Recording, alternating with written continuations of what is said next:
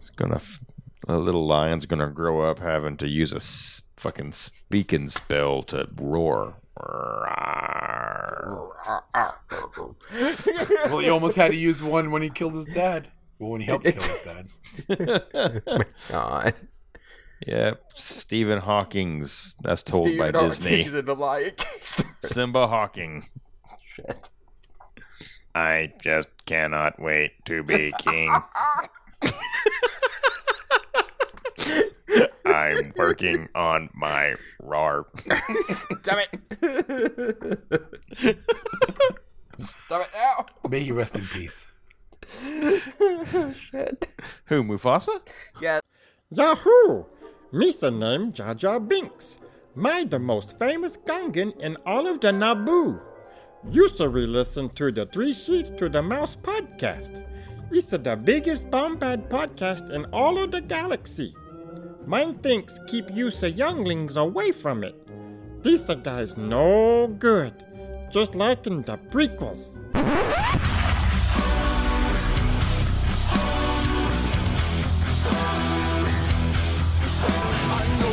Sorted, but you'll be rewarded when at last I am given my dues. And injustice deliciously squared, be prepared.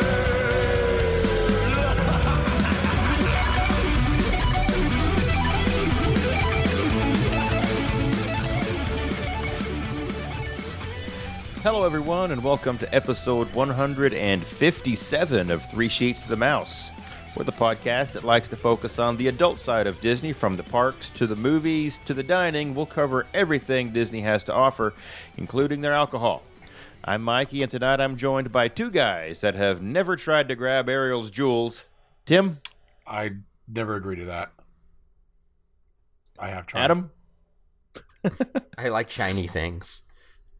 Oh, you're smuggling opals. Well, make yourself a Skylon's Harmony, and let's talk about the grown-up side of Disney. A what? Yes, now? Adam. What? It's a Skylon's Harmony. Harmony. I went with a theme. Okay. So it's a cocktail that's actually made with Hibiki. Oh. As the primary why would you liquor whiskey. Do that? I don't know, but it's a waste of good Hibiki. It goes with an 1.5 ounces of Hibiki 12 and 3/4 ounces of Dubonnet Blanc or Bianco Vermouth, 3/4 ounce of Cocchi Americano aperitif, and 2 dashes of lavender bitters. So it's kind of like a Japanese Manhattan. Yeah, like a Japanese Manhattan. You just stir it in a rocks glass over the ice, and then you garnish it with lavender sprigs. But fucking, I don't put no twigs in my drinks. I'll just... It's really floral, actually. It's like somewhere between a Japanese Manhattan meets like an aviation kind of. No, there's no straight, please. There's a lot of the aviation doesn't have lavender. Doesn't it have the lavender? No, it's violet. It's violet liqueur. It's violet liqueur and crème de Yvette. Just lavender. This is a very calming and relaxing drink. I was thinking, you have it after your chamomile tea. This is the drink you need to drink. This is your night. Pour it in your bathtub with some Epsom salts, and you'll be good. There you go. That works. And dab a little bit of it on your neck. Keep the coronavirus away, right? I thought that was lemon oil. I don't know. I'm gonna let Shan try to mix this and tell us how it tastes, because I don't know shit about vermouth or aperitifs. Yeah, I don't know what that was. Whatever that aperitif was. That's the Cocchi Americano, Cocchi, Cocchi, Coxel, Coxsaki. And I tried looking up alternatives for both of the mixers, and it basically just went to different types of vermouth or the Lillet. Yeah, but that you see used in a lot of vermouth gin drinks. Vermouth. It's a wine. But the other one, I have no idea what that is. The aperitif. Yeah, it's just go with it. Shan, you're up. Figure it out. Figure it out. Well, no one's drinking that shit. Nope. So, we're not. Tim, what, you got a big damn glass. What are you drinking? I was lucky enough to stumble upon a case of Mad Elf still at our local beer distributor. So that's what you're drinking. Yeah, no fancy little tulip glass. All right. Adam, you having the same? Oh, fuck yeah. You got fancy glass too? Nope. Pint glass. Ah. Well, you guys with your fancy glass in general, I'd be drinking out of a fucking can. It is a Troegs pint glass. Yeah, you gotta treat the Mad Elf right. It deserves. You know what? It's not available down here, so I wouldn't. You should stop calling Maria that. That's not nice. She's a Twizzler. Get it right. An angry little Smurf. She's the eighth dwarf. Angry. Well, I mean, you already got grumpy. What would you call her that? She has to have a name. I know. Just Shorty? Yeah, I think they're dwarfs. I think they're all short. Oh. I think the name implies that. I don't know. Put up a poll. Reggie. Put up a poll if someone can pick a name for Maria. What is Maria's dwarf name? That works. That's not going to piss anybody off. Todd? No, not at all. This probably will have to get cut. Well, I'm drinking a little bit of my Stranahan's barrel pick cask strength this evening. I forgot. It's been a while. I forgot how hot it is, but I do love me some cask strength whiskeys. Well, hey, here's something new that we never done before. Let's look at a correction. You know, newspapers post corrections sometimes, and everyone's we were wrong about something. Well, we're wrong about anything. Disney switched it up on us last minute. No, you were there. No, this pertains to me. Okay. A couple episodes back on 155, we discussed planning your Disney vacation from start to finish, and I had the segment talking about the dining plan options. Well, last week, Disney decided, hey, let's release a fourth dining plan option literally a week after that episode aired. So, anybody listening in future times will be terribly confused or think we are idiots for at least two episodes. They'll think we're idiots until they get to this part. If they're listening in order, otherwise we're fucked either way. So yeah, Disney released a fourth dining plan called Disney Dining Plan Plus. Yep, the DDPP, and it is basically just your deluxe dining plan. Instead of having 3 dining credits that can be used for quick service or table service, your choice, this gives you 2 of them. So to me, it kind of looks like it's something that might be an option if you want to get the dining plan, but also wanted to do some signature dining on your trip and not have to budget 2 nights worth of table service. You just have 2 table services every day. It works for me. That's what we used to do. So the only thing is that you lose your quick service. Well, no, it's an either or, just like the deluxe. No. But what I'm saying is like, oh yeah, you wouldn't have a lunch that day, basically. Yeah, or breakfast. Yeah, you still get your 2 snack credits. It's going to run around $95 for an adult and $35 for a kid. I mean, I don't know. I think this is still another option that's going to be tough to get your money's worth out of. You see, I don't. For us, I don't know how true that is. Because if we're eating at a deluxe restaurant, and then granted, we might get a bottle of wine or what have you, but it runs about $200. Well, I mean, again, yes, that's without doing signature dining, this might be difficult to hit a break even on. But, I mean, you still get your alcoholic beverage, right? Yeah, you'll still have everything else that the other dining plans have got. Do you have an appetizer on this one, like the deluxe dining plan? I believe you get I believe you just get the entree. Okay. So I really didn't look at it, so I was just curious.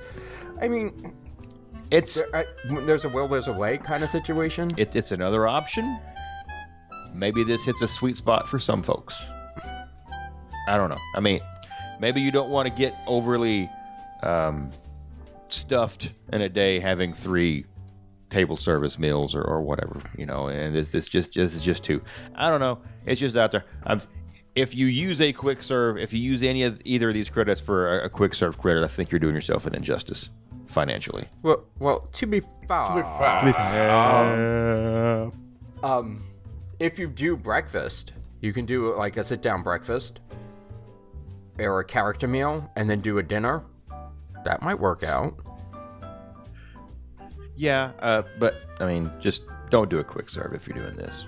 No, the whole point of having a table service meal is to use it for table service. Don't be rolling up in there thinking you're hot shit, going up into the ABC commissary with your DDPP dining plan. Rolling up in Pecos Bills, making it rain. With dining plan credit. Got my free fixings bar. It's free anyway. Yeah. Anyway, there you go. I learned something new, so the more you know, I guess. And speaking of learning, it's time once again for a course credit towards your Doctorate of Disney Knowledge with another DHD class. And this time it's set in Magic Kingdom. Tucked away in Old Fantasyland. Is that a thing? Is that what you call that area? Would that be Old Fantasyland? No, it's just regular Fantasyland. Or would it... It's just... So it's Fantasyland and New Fantasyland. Yeah. Well, New Fantasyland is a new... area. I don't think they ever... Well, you don't hear of Old York. Do you hear of York? Yeah. Besides the you peppermint hear of York patty. In New York, but you never hear of Old York. Okay. Tucked away in OG Fantasyland. There's a building. Really, it's just a theater, and it's been home to several entertaining... Potentially entertaining shows. Entertaining-ish. Since Magic Kingdom. To stuff. It's been home to stuff. Yeah, it's been home to shows, sit-down shows, since Magic Kingdom opened back in 1971. And this theater, it opened up with, the design of it had this fun little facade that tied into the whole castle and medieval fair type thing with banners and a spire and, faux rockwork facade on it to help it blend in with the whole concept and theme of Fantasyland.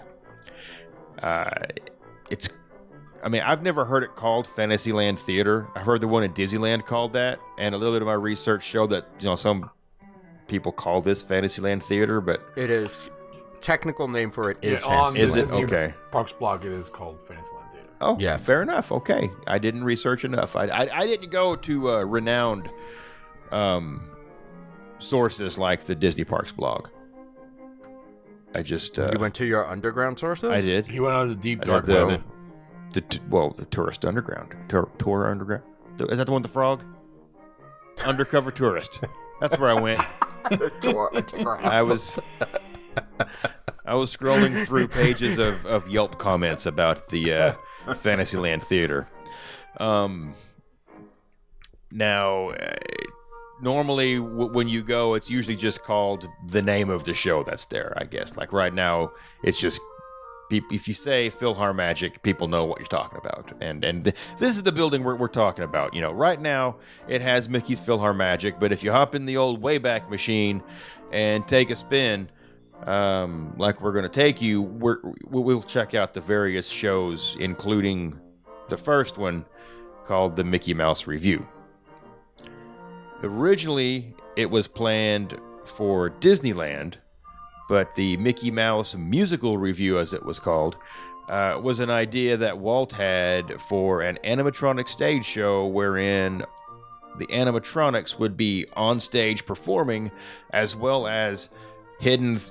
within the crowd. It was going to feature Disney characters in theater boxes and sitting in the seats along with the guests, and they would heckle to the audience as well as the onstage performers during the show.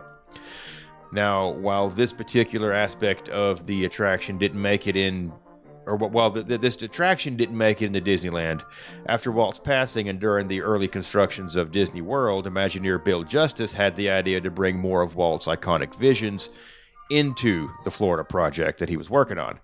With the newer attractions coming out, like Pirates of the Caribbean, you know, to him, they seemed like they were straying away from Disney, and they didn't really incorporate any of Walt's characters or anything like that. Justice wanted to kind of resurrect that idea that Walt Disney had of this animatronic orchestra, and his final concept for this, called the Mickey Mouse Musical Revue, was shown to Roy, and he basically just, you know, gave him the one finger, make it so. And Wed just immediately moved forward with the construction of the theater and planning that space out and beginning work on the animatronics that they would use in here. Now, the review was basically, like I said, an animatronic orchestral stage show that had a collection of 81 different animatronic characters in it, all of them being iconic classic Disney characters, and they were either playing different musical instruments to accompany the soundtrack you heard. Let's just put playing in air quotes, all right, because Louie's back there with some sticks, but he never once got within a foot of that xylophone. No lie. They would either be playing like they were playing musical instruments, or providing vocals to a song, or just otherwise being on stage and supporting whatever was going on with, you know, their own animatronic movements.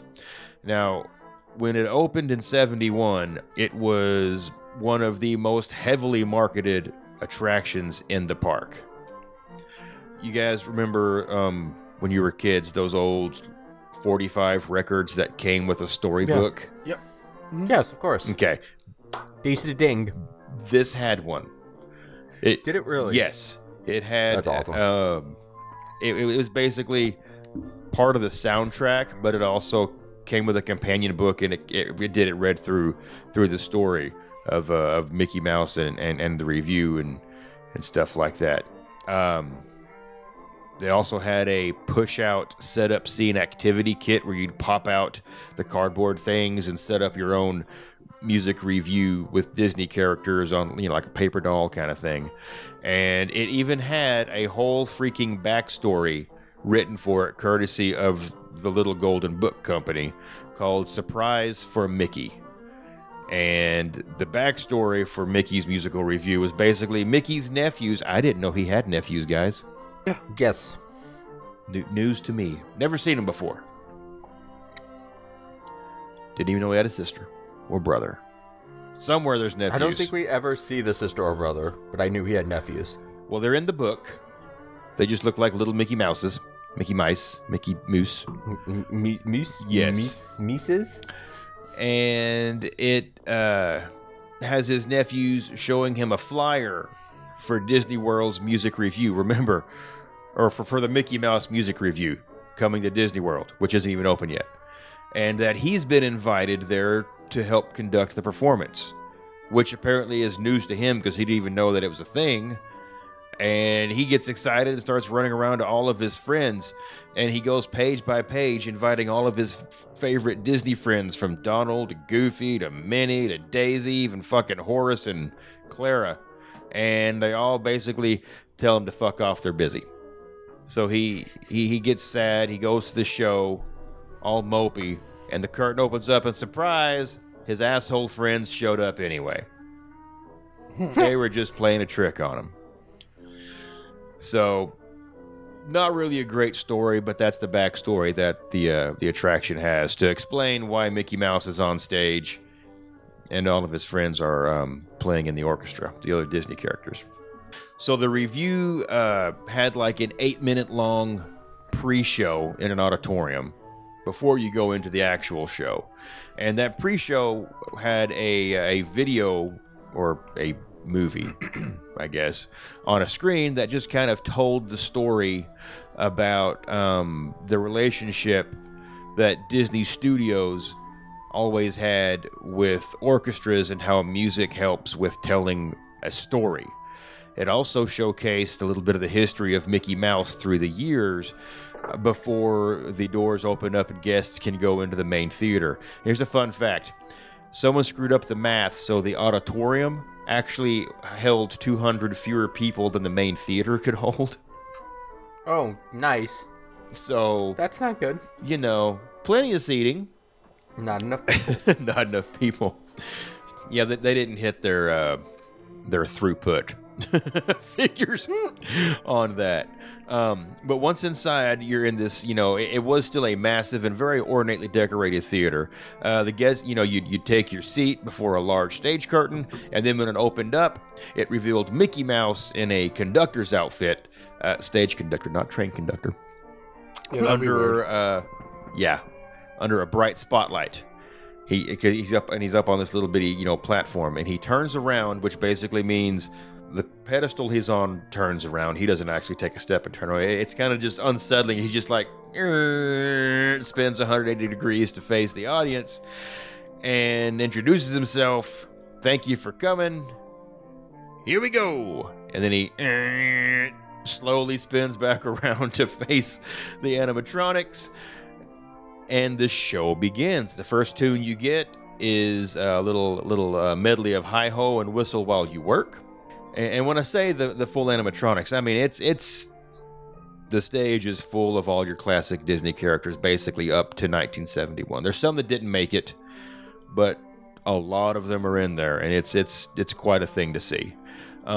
After you get your medley from Snow White there, the lights go dim, Minnie Mouse is under the spotlight, and she begins playing When You Wish Upon a Star on violin alongside Kaa, the snake, who is playing himself as a flute. That's a little strange. His tail comes up and bends over in front of his mouth, and he just kind of leans into it and moves up and down like he's blowing it. Obviously, he has no hands to work finger holes, but you go with it. This is the... well, if technically is she blowing into his butt? It'd be a cloaca because he's a reptile. Maybe contracting certain muscles to make the music? No, because there are multiple squeeze boxes in effect throughout the show. I'll get to that. Calm down, Adam. I know you like a good squeeze box. It's just like a little weird box. It is. That one really is. No, after you get, and it's really weird because it's just like this flute woodwind, a wind instrument that he's doing, and then she's doing it on a violin. It's almost really melancholy, just because it's a slow song anyway. But after that moves on, all the lights kick back up again. The entire orchestra comes in, and you get a quick high diddly D from Pinocchio. Before it gets dark again, and you get to see a silhouette of the big bad wolf walk across the curtains after they've come down, and a little side area opens up, a little vignette area opens up to the side. It's because this reminds me, like a lot of these stage elements of this show remind me a lot of the Country Bear Jamboree, where you've got a main stage, but then you've got vignettes off to the side where other things happen. And then in this case, one of those side vignettes gives you the three pigs, and three little pigs, and they're singing Who's Afraid of the Big Bad Wolf? You got a pig on piano, you got a pig on fiddle, and Adam, you got a pig on squeeze box. Nice. I can't call it an accordion because it's tiny. It's a squeeze box. Well, I mean, they are pigs. They are pigs, yes. Now, this is where the show kind of got good, as far as, you know, my opinion. Because after you have the Big Bad Wolf song, you get probably my favorite of this is the curtains come down, they open up, and the set changes into a wooded meadow with Snow White kind of laying in the grass, and she's got her hand out, and she's got a bird flittering on it on her finger, and she's surrounded by, you know, the animatronic forest critters, and she starts, you know, just singing I'm Wishing, and it's really cool. Her animatronic looks great, and then the seven dwarves show up off to the side and start singing their silly song, and it doesn't quite blend, and then Snow White sings the backup on the silly song, and it's just like too much noise. Go away, dwarves. Just stick with Snow White. The set changes again, and it gets a little trippy. We get Alice in Wonderland, and she's in a garden of overgrown, whimsical, singing flowers, and they sing All in the Golden Afternoon, and it looks terrifying. She looks like she has just dead doll eyes. It terrifying. I got a Kubrick vibe from that scene. Was it too much eat me or drink me? It was definitely, I don't know, whichever one made her small was where she was. But I expected a mirror image of her to pop up and ask me to play. That's how just... No. It was Poppy. Bad, man. No, Poppy. Next, you've got, and this is a fun part, you have Donald, Jose, and Panchito as the three caballeros. Caballeros, whatever. Pick your pronunciation. They show up and they start singing their theme song from the movie, and the light will go out and they'll pop up over here where you didn't know, you know, like to the left side of the stage where you didn't know there was even a spot for them to be, and then they'll come back on the main stage but in two different spots, and then the lights go off and they show up on both sides of the theater, up like in theater boxes, and they're singing back and forth at each other. They had more animatronics built for just this one set. Well, I don't want to say the whole thing, but, you know, a lot. A significant percentage was for the three caballeros as they bounced around all over the place. You never knew where they were going to come from. It was cool. Then after that, you got the fairy godmother singing Bippity Boppity Boop, and she swings her little sparkling wand around in front of Cinderella, who's dressed in her rags, holding a mop, carrying a bucket. And then this is not a very fancy transition because it's just the lights go out. Fairy Godmother keeps singing and swinging her wand, which continues to sparkle. And then when the lights come on, oh my God, Cinderella's in a dress now. I mean, come on, people. You know what happened. She booped when she bibbed? Yes, she just went down under the stage and a new one popped up. Also, Snow White, I think, was better animatronic, but, you know, this happens. Cinderella transforms. She doesn't really do any singing for this. And she's in her ball gown. Curtains fall, and you get a silhouette of her and Prince Charming waltzing to So This Is Love. Mm-hmm. Right? And after that, you have the climactic performance of Zippity Doodah by Brer's Rabbit, Fox, and Bear.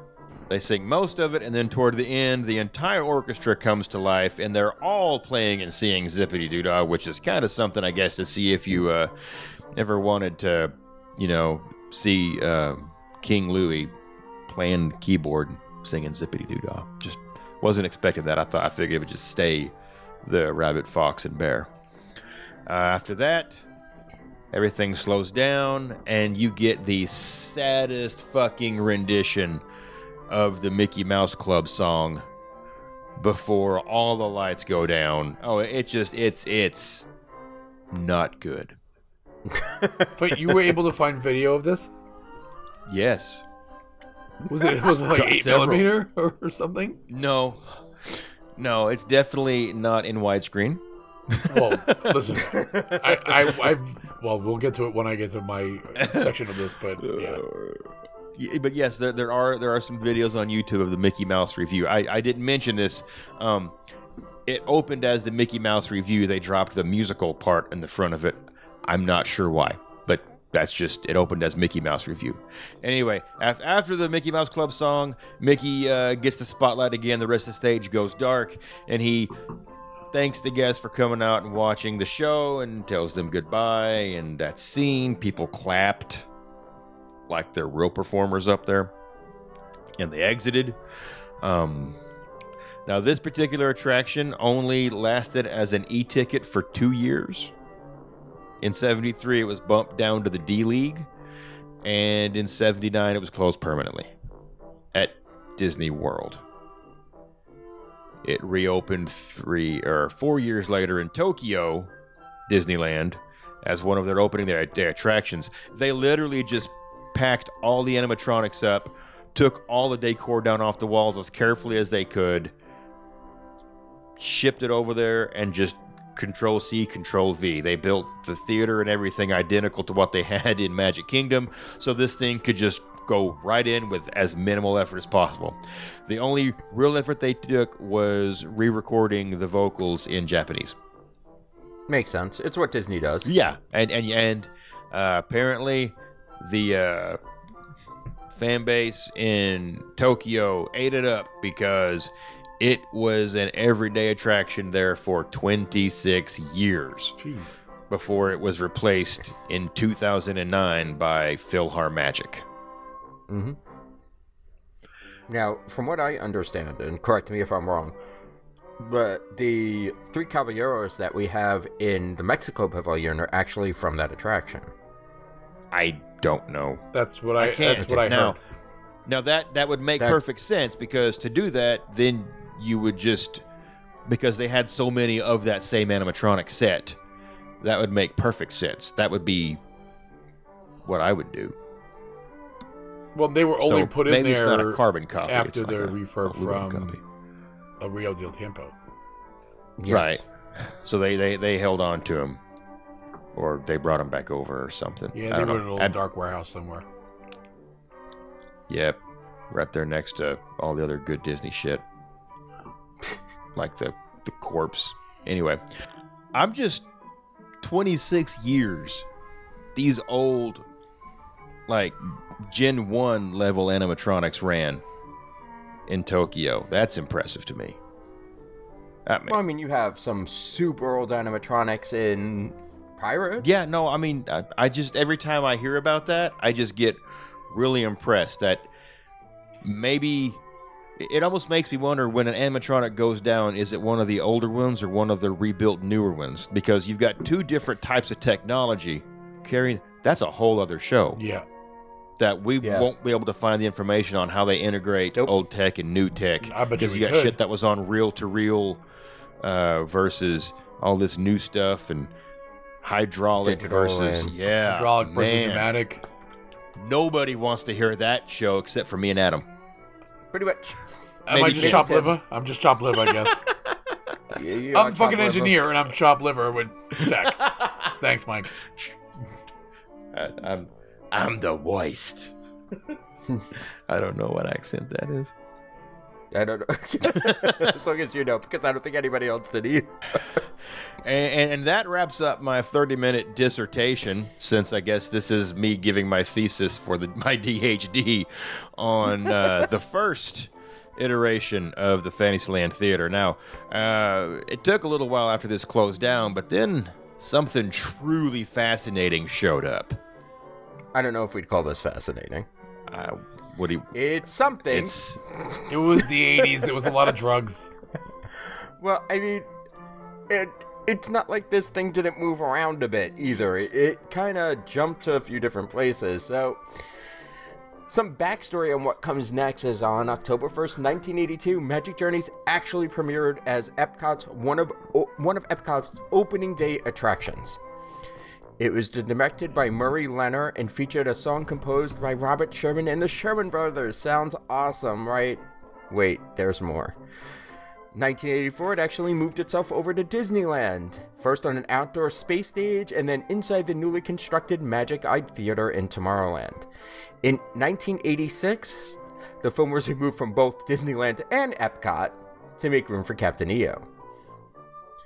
So, for some reason, in December 15th, 1987, it made it to the Fantasyland Theater inside the Magic Kingdom, and it was also paired with another 3D short called Working for Peanuts.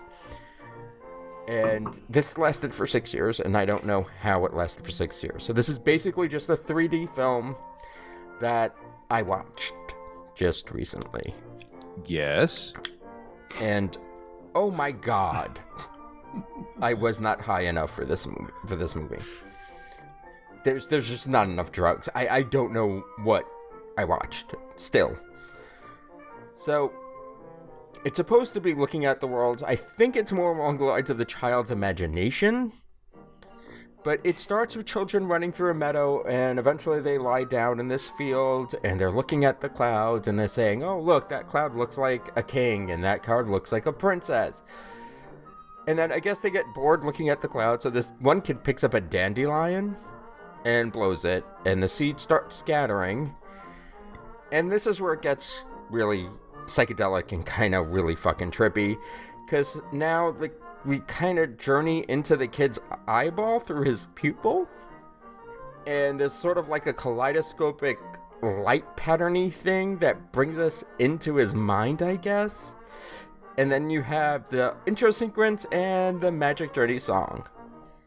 And this is just how this starts. The next scenes I kind of try to track, and I have more question marks on these notes than I've ever done doing any kind of research for any of our shows so far. So the next scene, they're somehow on a beach, there are birds flying around, then their kids are playing with kites, then the kite somehow goes underwater and turns into a lionfish. Did the kite look like a lionfish before it went under? No, it looked like a kite. Like a basic kite. I've had this LSD trip before. Oh, it gets a lot better. Or worse. From the kite somehow turns into you're flying over the Grand Canyon. And then from the Grand Canyon, you go into something with stalactite-looking things and like a field of water. Sounds a lot like a cave. No, this is outside. You're now back outside. I like I said, it's really, really high. Like, really, really high. And then from that, there's a kid on a beach riding a horse. The horse then fades into the horse on a carousel somehow. And there are kids on the carousel, and they're trying to, back in the day, used to try to catch the ring on the carousel. I don't know what this entails. I've never seen this before, but, there's a brass ring that you're supposed to catch. Well, the ring somehow turns into a moon, and now the carousel's going around the moon. The carousel horses are going around the moon. And then a bat flies in front of the moon, and the bat turns into a witch. And the witch has lightning shooting out of her hands for a little while. And then the witch turns into, this mask thing with a weird-ass face. Then I have just random shapes. The shapes somehow turn into a fucking cat. The cat is now lying in front of ornate doors in some Orient-themed room. The Orient-themed room fades into the Sphinx. And then we go to a circus with a lion jumping through a flame hoop. Okay. Then my actual notes actually say, okay, it's definitely a circus, because I wasn't quite sure when they transitioned to this scene. Was the original name for the show Magic Mushroom Journey? Oh, my, yes. And there's a whole scene with acrobats, which is the longest scene that's in the thing. Then an acrobat falls and lands and turns into a clown. The clown has a large brass horn, which he blows, and then there are a bunch more clowns that come on, and then there's a stilt guy. The stilt guy just starts growing, super, super tall, and then I still don't understand how this happened, but now we're outside of the circus, and the kid is now looking into the circus. It's just... And the clowns are toy-like things. It's like a toy set. And then somehow we go back inside, and then there's a magician. Magician does a few regular magic kid tricks until one of the kids gets shrunk down and is on the rim of the magician's hat. He somehow falls off. We get back into space somehow with a black hole. And then you kind of warp out of the kid's eye. And then you see the dandelion that started the thing reverse, and the seeds go back onto the dandelion. And my final statement is, I don't know what the fuck I just watched at all. I couldn't imagine watching this in 3D. I don't think you could pay me enough to watch this in 3D. Was this drawn animation, or was this live action kind of? No, it was live action. Are you serious? Yes, it was a whole bunch of weird... I've never seen this. I didn't watch the video without it. I've listened to the soundtrack a few times. Magic Journeys. Right, and you don't really get Well, now that I hear your description of this show, the soundtrack makes complete fucking sense. It's just so spacey, and it's just weird and freaky, and I don't understand how this lasted for 6 years, and I don't get it.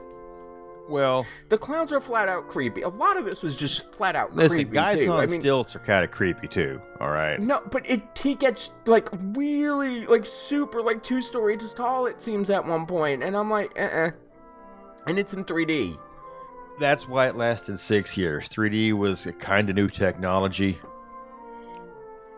No. Well, I mean, you watch this and tell me your brain doesn't hurt. Listening to it makes my brain hurt. I might have to watch it tomorrow then. And this is me trying to type as fast as I can when I'm watching this going, I don't even know how I'm going to explain this. So what you're saying is it's not very Disney themed. There's no Disney in it at all. With the exception of the Sherman Brothers. Yeah, and I mean... Well, it started in Epcot, characters right? or anything. So it did start in Epcot. Epcot stuff back then was not very Disney-ish. But I just don't understand why, if it closed in Epcot, why bring it around?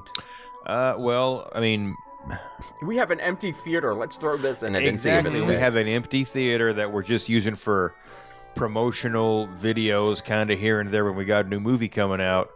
It's not really eating any people. We have probably way too much money invested in a failure of a 3D film.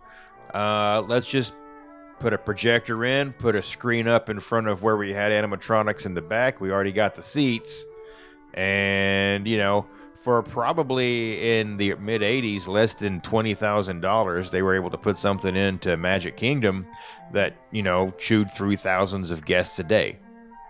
I mean, they walked out of there going, "The fuck did I just watch?" or "That was awesome, man." I mean, and I was at Disney a few times. I don't remember ever watching this, and I don't know if it was because I was horrified and blocked it out, or it just was like I never watched it. We gotta hypnotize you and find out. Nah. Yeah. Then we'll make you eat an onion and tell you it's an apple. My grandfather used to eat onions raw like that. Huh. Did he have visions too, Adam? Because that's what this is, fucking a peyote. It's vision. Weird. It took me like at the beginning, and I kind of finally connected it at the end that you're in the child's imagination, I guess. But wow, what a long, strange trip. Well, what a stretch. Because if he was blowing the dandelion seeds off the dandelion, he wasn't playing with his circus toy. The dandelion was spiked.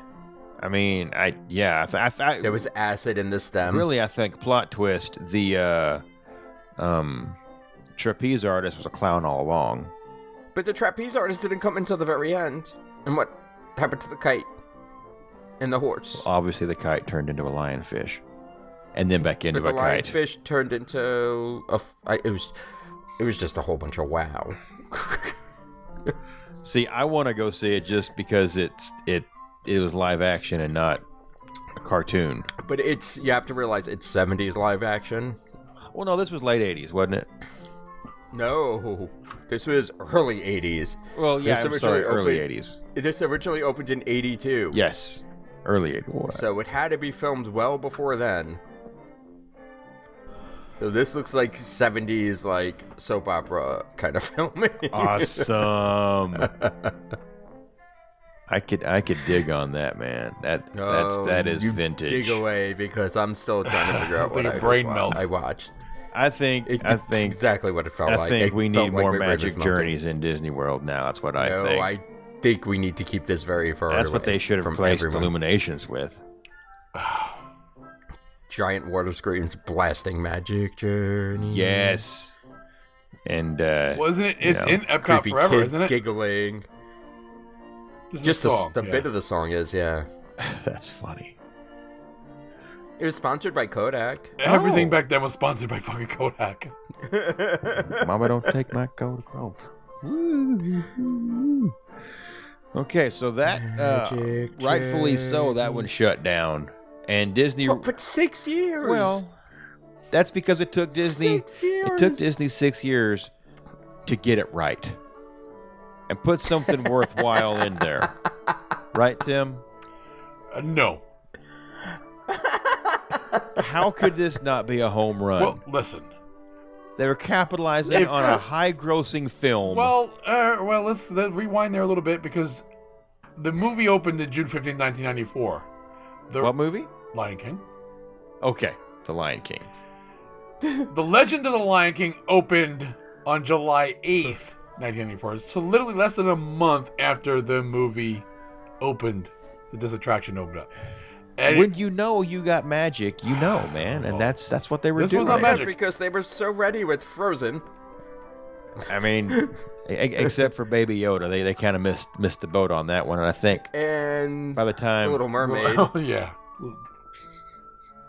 they were ready for Little Mermaid to be a hit. Oops. I thought it was a hit. Well, for some reason, that is still in Walt Disney World, and this show is long gone. And if anybody that knows me knows that I absolutely love Lion King. I love everything about Lion King. I've got Lion King. That's why I gave you this reporting adventure. I own a Lion King painted ostrich egg. I have a Lion King tattoo. I got Lion King bed sheets. I'm just... But this...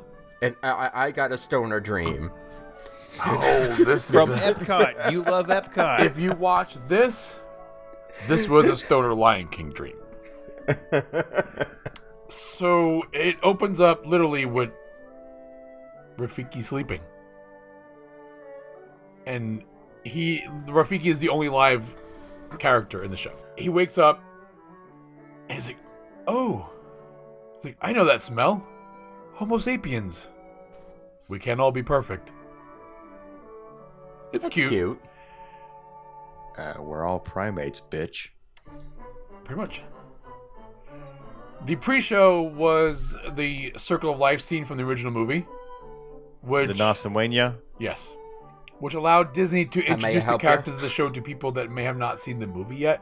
So pretty much this was just a commercial for the movie. It was like a Cliff Notes version of the movie. It introduced what Disney has called humanimals, which are... The fuck's a humanimal? Well, they're larger-than-life figures of their animated counterparts. That's all Disney says. They're puppets. They're just giant puppets. To give you an example, the Mufasa humanimal was 7 feet long, tip to tail, and stood 6 feet tall.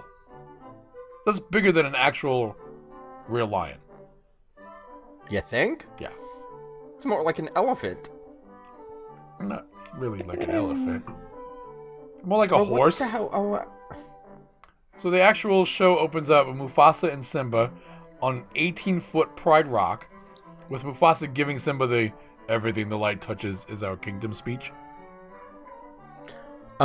So wait, the rock itself is 18 feet tall. 18 feet long. So Mufasa's actually longer, almost more than half the size of the rock. Watch the show. The proportions of this show are ridiculous. That sounds like a damn big show. It is. Wait, we'll get into that, cause okay. Yeah, we'll get into that part. That was the most fascinating part of... I'm sorry, is there a squeeze box? No, there's no squeeze box. I don't care.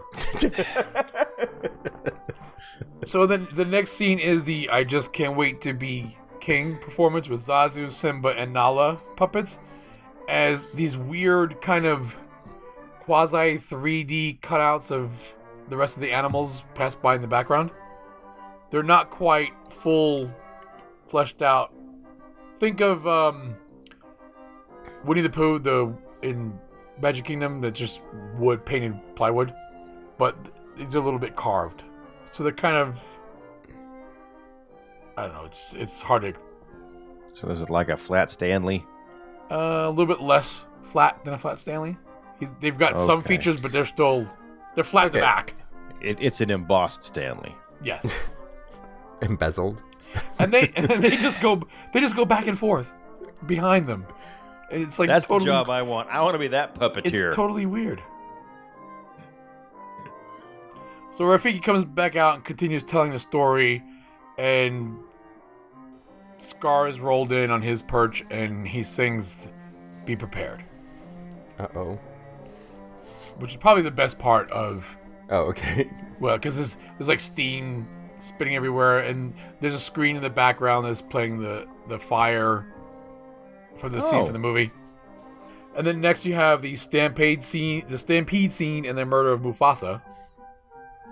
Wait, they actually do the murder of Mufasa? They actually show the scene from the movie on the screen. Oh, okay.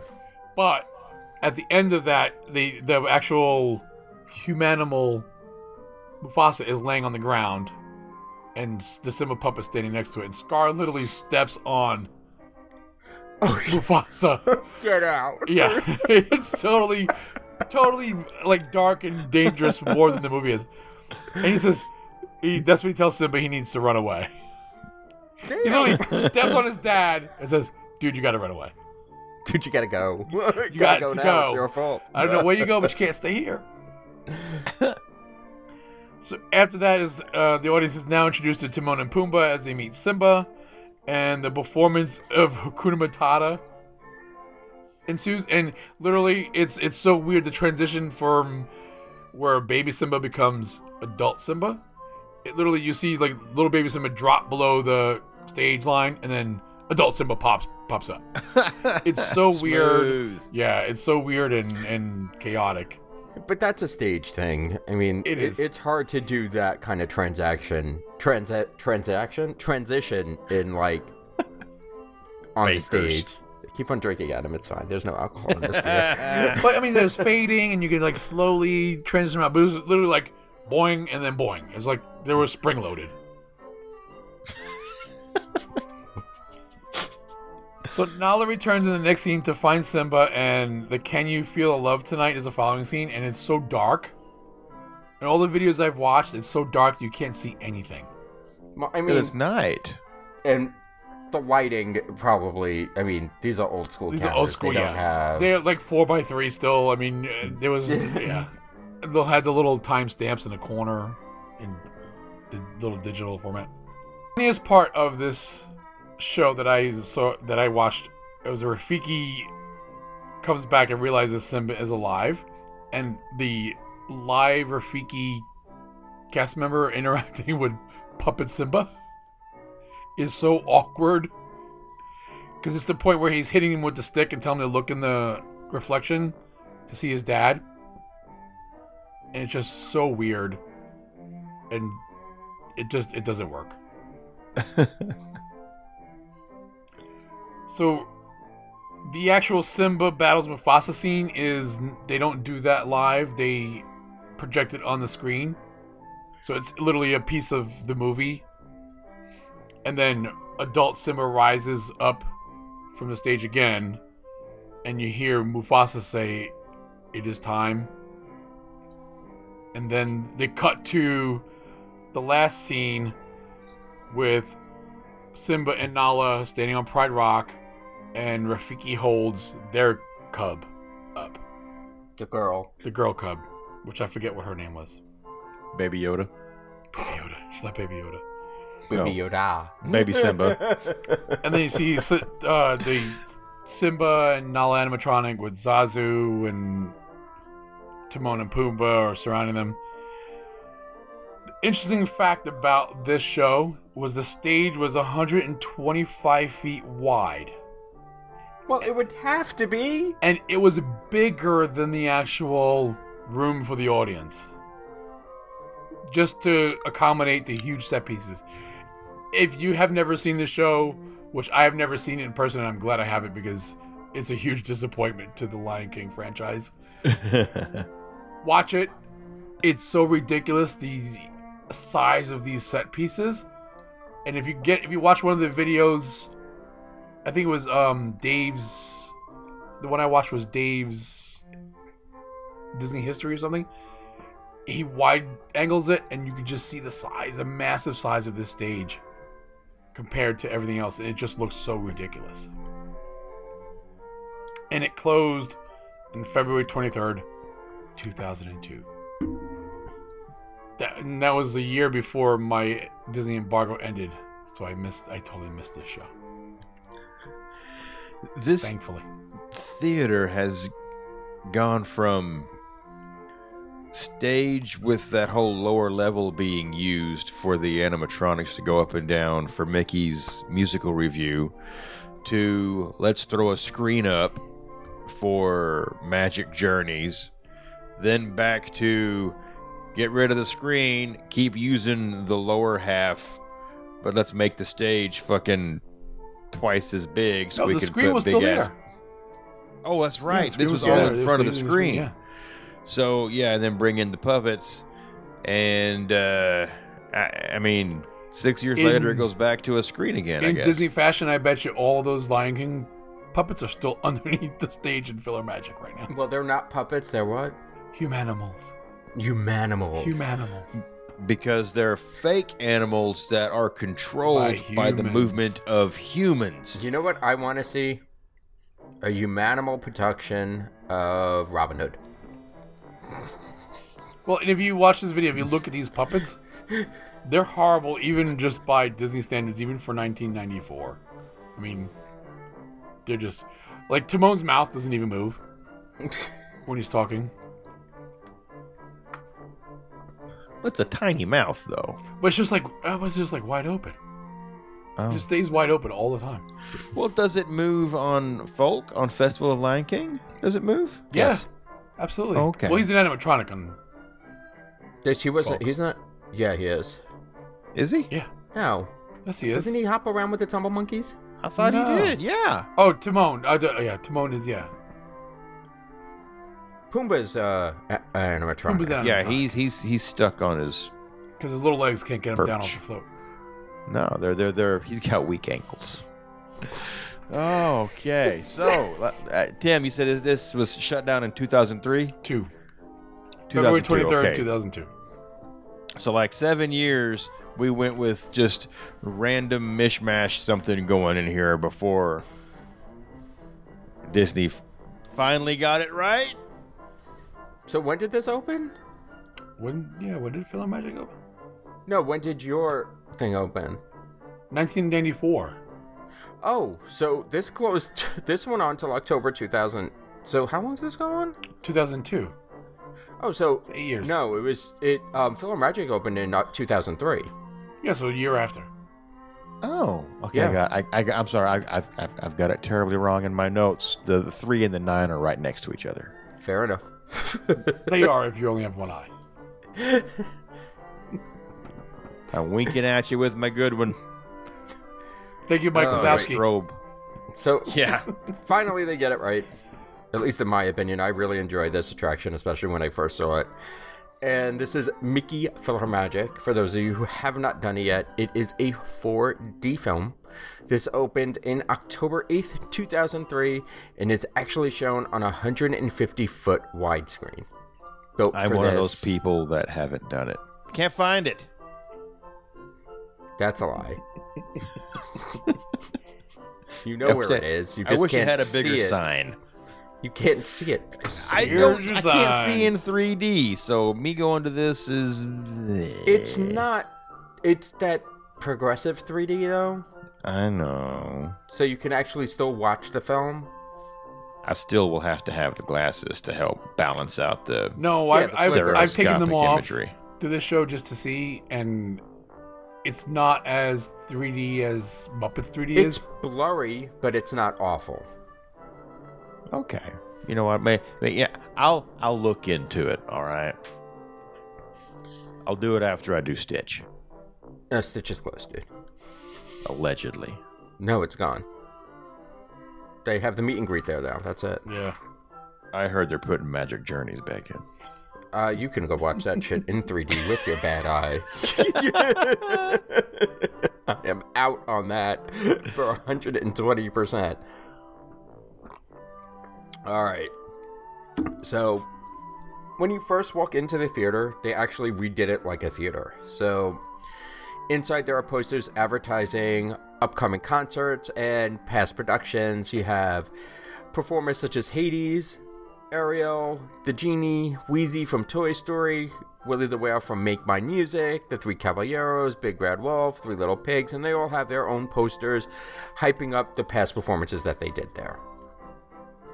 Now, upon entering the actual, I guess this is the queue area, and then entering the pre-show area where you just line up to get into the theater, you have to pick up your opera glasses, and you hear some orchestral music from just some featured Disney animated films. Goofy admits you into the theater where your final preparations for the performance are underway, and Minnie Mouse will instruct you to put on your opera glasses. Problem is, guess who goes missing? Donald Duck. So, little calamity ensues, and Goofy mishears a cue, as Goofy do, and he raises the curtain to reveal that the stage is totally empty, except for a conductor's podium and Donald, who's sleeping in a box. Ducks like boxes too, I guess, like cats. Maybe. Mickey races onto the stage in a hurry, quickly telling Donald to unpack the instruments, and Mickey places his sorcerer's hat on the podium and then leaves, telling Donald to don't forget the orchestra and don't touch my hat. So Donald pulls all these instruments out of that little box, and of course, Donald, what happens when you tell Donald not to do something? He gonna do it. He does do it. So he puts the sorcerer's hat on, and this causes the musical instruments to come to life and just start playing random noises, pretty much, because it's really kind of ugly. Donald kind of gets angry at a flute, and actually at one point throws the flute into the audience, while the other instruments do not like this. And they all gang up on poor Donald, and the next thing you know, where it creates some sort of whirlwind kind of thing, and Donald is shoved through multiple movies. So the parallel dimensions, multiverse. Yes, the Spider-Verse, the Donald-verse. There you go. So the first place that we land is in the Beast's Castle. And Lumiere does the Be Our Guest song. But instead, of course, to Belle or to Maurice, which is how it was in the original edit of the film, he actually sings it to Donald. So you kind of think that makes this 4D here is that you can actually, they add smells. So as the food is passing by, you actually smell the different food, and towards the end, there are champagne bottles going off, just like the film. And you can kind of feel the air of the champagne bottles going off. And of course, Donald is still just focused on trying to get the sorcerer's hat back. So he actually, at the end of this scene, climbs up on a cake. The cake falls and everything fades to black. Now, what would be the sorcerer's hat without the sorcerer's apprentice? The next scene is the sorcerer's apprentice. Donald has shrunk down, and of course, the walking brooms come in. Now, this is where you get a little bit wet, because the walking brooms are still having their buckets, but, you know, Donald's being Donald, he starts yelling at one of the brooms, little guy, till the big guy broom comes in and kind of drowns Donald out. Oh. He beats Donald's ass. Pretty much. Now, what do you think when you think of water in Disney? Splash Mountain. No. Cali River Rapids. Movie. 20,000 Leagues Under the Sea. No. You of all people are going to get this wrong right now.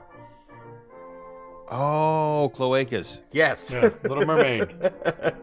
I've never seen this. I mean, water. I don't. Okay. Yes. Mermaids. I always think of mermaids. Yes. So we have Ariel singing Part of Your World. And in this scene, an electric eel, Donald goes in for a kiss, because, you know, that's what Donald does. And instead of kissing Ariel, he kisses an electric eel, who chases him out of the scene. Was it Flotsam or Jetsam?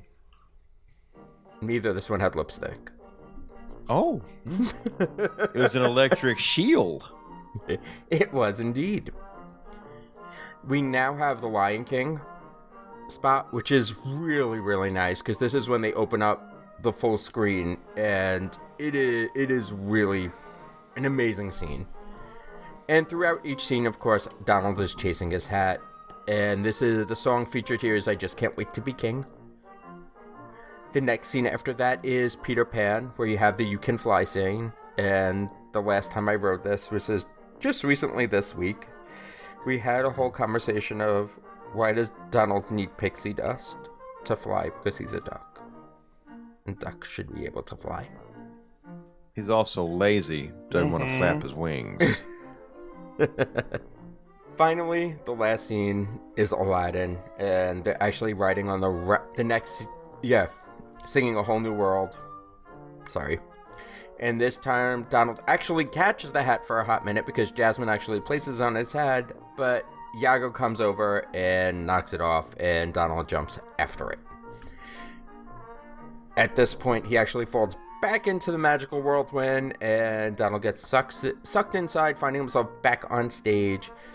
Mickey returns, puts his hat on, and uses his power to restore the order.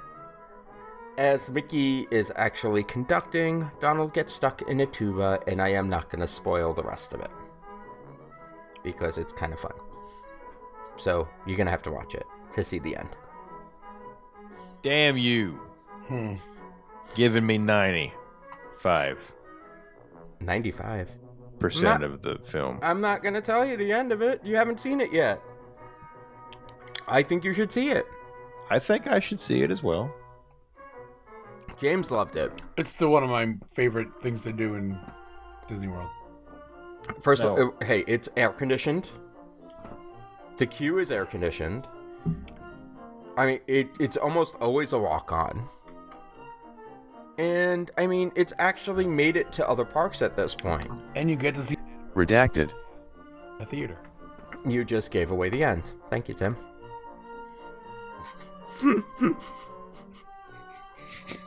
You gotta see it to believe it. Mad Elf, folks. Yeah. This is now in... What is it? 5 different parks. We have it in Hong Kong, Tokyo, Disneyland, Paris, and California Adventure, and now Magic Kingdom. So it's actually made it to 5 different parks. This was also one of the first times that Disney Creative has worked with the actual animators of some of these films to get an attraction in, and actual the artwork. Is this a CG movie, or is it kind of some CG, some hand drawn? It looks all hand drawn. It looks all hand drawn. Okay, but it's definitely worth a sit, in my opinion. I've always heard the thing or read where you go on it with your kids and you take a little jewel with you, so when Ariel does her little song and dance and she thrusts her hands out, the jewels go flying toward the audience. You keep one in your hand and you reach out like you got one and show your kid, and they're like, oh wow. I don't know, that's something. It's a cute idea. You better get that jewel to match, because if it was the wrong kid on the wrong day. There's videos and there's articles that tell you exactly where to go and what jewel to buy to make sure it matches one that flies out there, because I know that won't go over well with every kid. It ain't going to work with my kids. They're not ignorant. Well, they're a little older too. Your kids are teenagers. So you're right. It's good. Well, it's then it would actually be perfect, no matter how bad it is, because then they'll just roll their eyes while I'm doing a dad joke on them. That could be kind of fun. Classic dad. I don't know. That's just something I always associate with Mickey's PhilharMagic is the Ariel and her jewels. Because you've seen it. Nope. I like their Aladdin scene. Yeah. When the smell of jasmine wafts through the whole theater. Mm-hmm. It's definitely like... You can tell where they were going. Like, if you see the progression from, like, this to Soarin'. And now, even when you look at it, to Avatar. Yeah. You can see kind of the progression of how the 3D movie starts with the smells, and then they move up to the next step, which was pretty much Soarin', where you're hanging. It just, you can actually see the progression of the ride or the attractions on how they kind of figured out how each piece works to put it together. So would you say that the Fantasyland Theater has gotten better with time, or should they have just skipped the two middle shows and gone right from the Mickey Musical Review up to PhilharMagic? Well, you didn't have these movies right to pull from. Right. I mean, I don't know how this would work. I mean, there are some smells that I don't necessarily want to smell from the older movies. Like, what are you going to do for Sleeping Beauty? Like, poison apple? I mean, it smells like poison. I mean, no, that's probably not a good smell. Like, dwarfs in a mine, probably not a good smell. No, but I would imagine in their cottage, you know, you got a little bit of that fire burning. 7 men living in one house with the Sleeping Beauty. Tell me how that house smells. It's, well, like stew. There's something to be said that this opened in 2003, you said? Yes. And now it's 2020, and it's been relatively unchanged other than fixing the 4D effects and upgrading sound and whatnot. There's something to be said for that, this attraction being run for so long. It's still a great attraction. It's one that we normally do every trip. And it has all the good songs in it. It's the songs you know, and the songs you sing along to. It's all Disney Renaissance songs. So. Exactly. I was going to say that. This is all the movies we grew up with. The ones that if you're flipping around, you know, and it's on TV, you're going to stop and you're going to watch it. I mean, but like, what if you had to choose a movie to add in right now? And remember, you have to add smell. I know which one I would add. What is it? Moana. And what would you add? Smell-wise. Well, actually, I would add the new smells from Soarin' for the Polynesian scene. That... What is it? Hibiscus. Flower. So you wouldn't add coconuts for the coconut fight scene? Because I think that would be funny. The kookaburra? Yes. Yeah. Well, yeah. If you're gonna add the kookaburra scene, then you're gonna add coconut smell. But if it's just like the regular Moana scene where she's like trying to get out into the sea, it's just hibiscus and spam. See, but the main song from that is "I Am Moana." Yeah. You, Mikey, if you could choose a film. As much as it pains me to say this, I'm going to go with the gimme on this, and it seems like a no-brainer to put Frozen in there, but with what? Frozen 2. Okay, and what smell? I would go actually with because I'm thinking Donald Duck, and how much fun it would be to see him interacting with Olaf while Olaf is singing his song about growing older, and he's in that forest.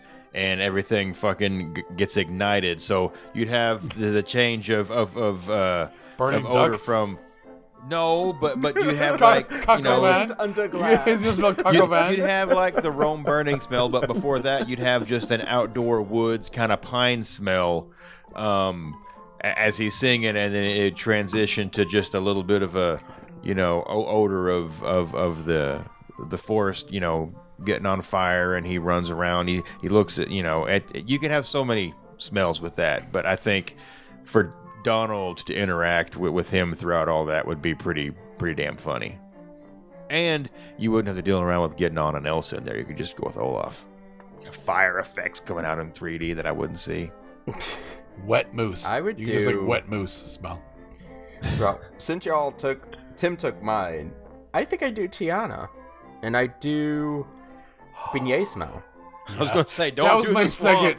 That was my second beignet smell. Oh. A beignet smell piping through that sugar, good confectionery smell. And then you would have them sold right outside like a little cart. You got me suckered right into that easily. You know, they'd fit probably better up around Liberty Square or something like that. You leave my beignets alone. I just make a beeline. So, do you all know why they used Donald Duck for this? I have no idea. All right. The reason why they used Donald Duck is because he's hard to understand. Oh, so they used the original recordings from the original voice. I'm sorry. No. but close. They use Donald Duck because he's easy to understand in any... He can't be understood in almost any language. So he's the easiest character to voice manipulate. Most of his language is just noise. Exactly. Oh. I thought I read that they actually use a lot of the original... just snippets of the original Donald Duck voice actor because he couldn't be understood, so they just got away with using a whole lot of the original stuff.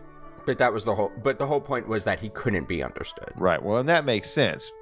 So that they can translate it easy, and they can... They already have all the film footage in different languages, so all they have to do is just add Donald. That's smart. Yes. That's... efficient and economical. It's Disney smart.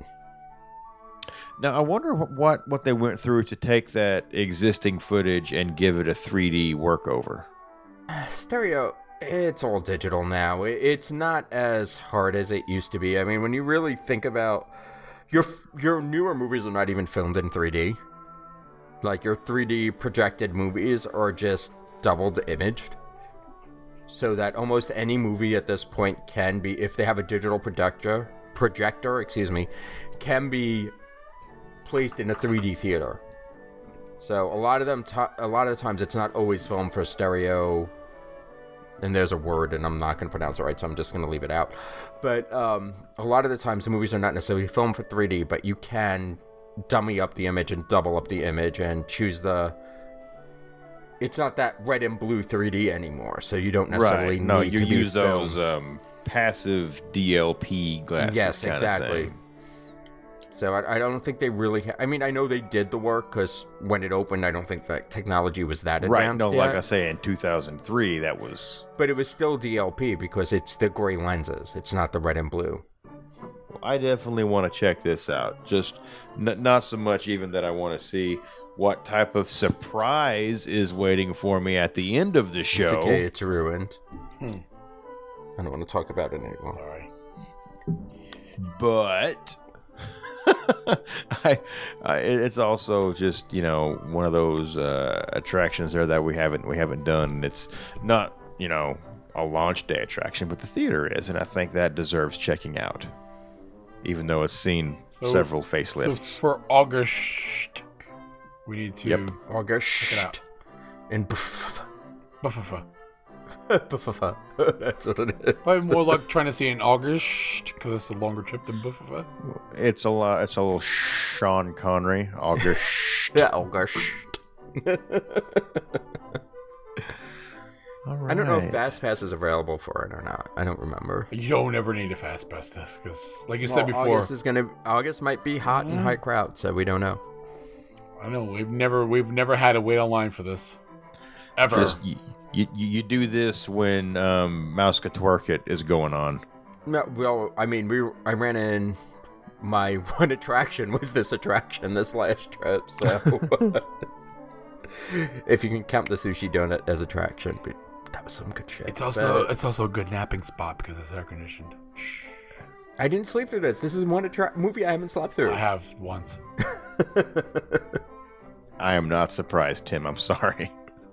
Well, there you have it, folks. The lesson on the Fantasyland Theater, your DHD course in Magic Kingdom. One step to getting your doctorate, your little diploma, your degree that you can't take anywhere and use for anything. Well, it's useless trivia. Yeah, listen, you may kick ass at the local Disney pub night trivia. And if you win, let us know. Send us, you know, pictures of your free booze that you won. Now, if you didn't like this show or you think we messed something up, then there's definitely... It's our show. Well, go listen somewhere else. It's our show, but there is something that you can do. What can you do, Mikey? Well, you can fucking do it yourself. You can host. If you are a member of our Facebook group at facebook.com/groups/3sheets, or just you're on Facebook anyway, search for 3 Sheets. We're one of the first things that pops up. You know by now that we're looking for a fourth host. And we've kind of opened this up to the community at large. We're crowdsourcing talent right now. Air quotes. Yes, we air quotes. Air quotes. Talent. We haven't been all that successful in finding a good fourth host. Nope. You know, we're 3 for 6 right now. So we do have a bit of a schmontest going on right now at the Facebook group. We are looking for another host. We're tired of a threesome. We want to make it a quartet. So be headed that direction, because that's the only place, first off, you're going to find the link where you can go and submit your resume, I guess, as it were. We're not looking for, you know, lots of details. Basically, there is a Google form you can check out and fill out, and it's going to ask some basic information about yourself, and we also want to know about your equipment you have, because we want to make sure that we can still meet the same standards of quality audio we've set all the way back to episode 1. No, don't go back to episode 1 for quality. And at the end of it, there's a little script that you can read and attach an audio file, because we have to hear what you sound like and what you're working with. But we are actively looking for someone else. Now, kind of the way this works is we're calling it So You Think You Can Host. And it's a little bit game show, a little bit interview, a little bit, contest. And we're going to make it fun. We want everybody to kind of have fun with it and don't take it too terribly serious. It's all in good fun. A little bit serious, because listen, there's winners and there's losers. Yeah. But really, you're all winners in my heart. So yeah, do head over to the Facebook group and check that out. Get your submission. We've had several already, and we've actually had some pretty good laughs at your expense. So keep that coming, please. So transitioning from that, let's talk about some drunkenness. I thought we were talking drunkenness this whole episode.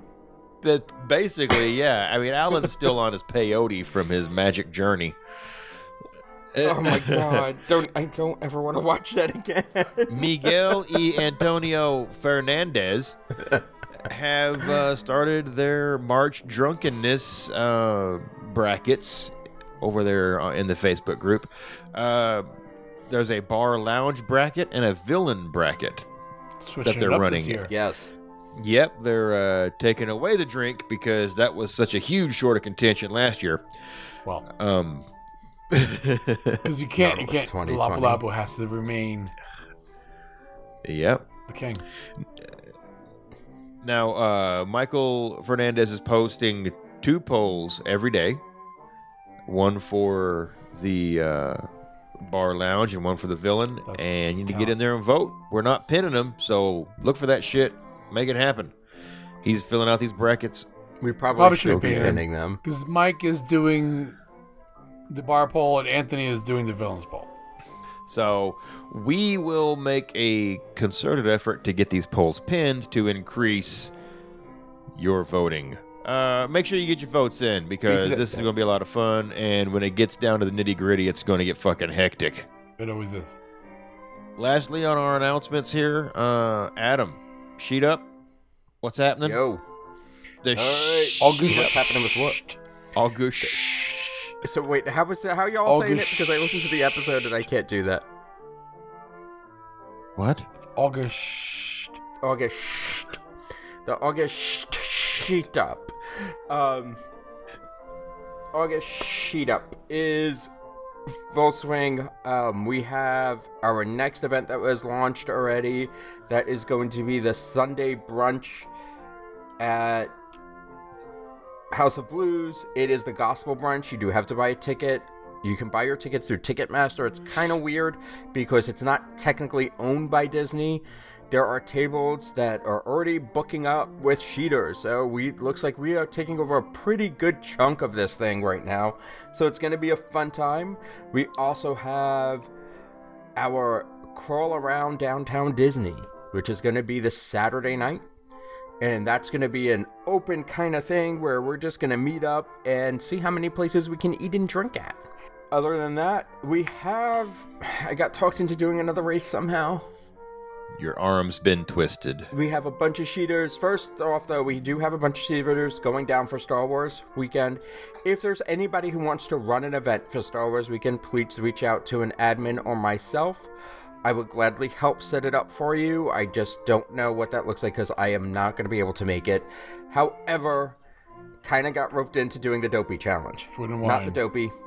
Been doing that the whole fucking weekend of Princess Day. Wine and Dine.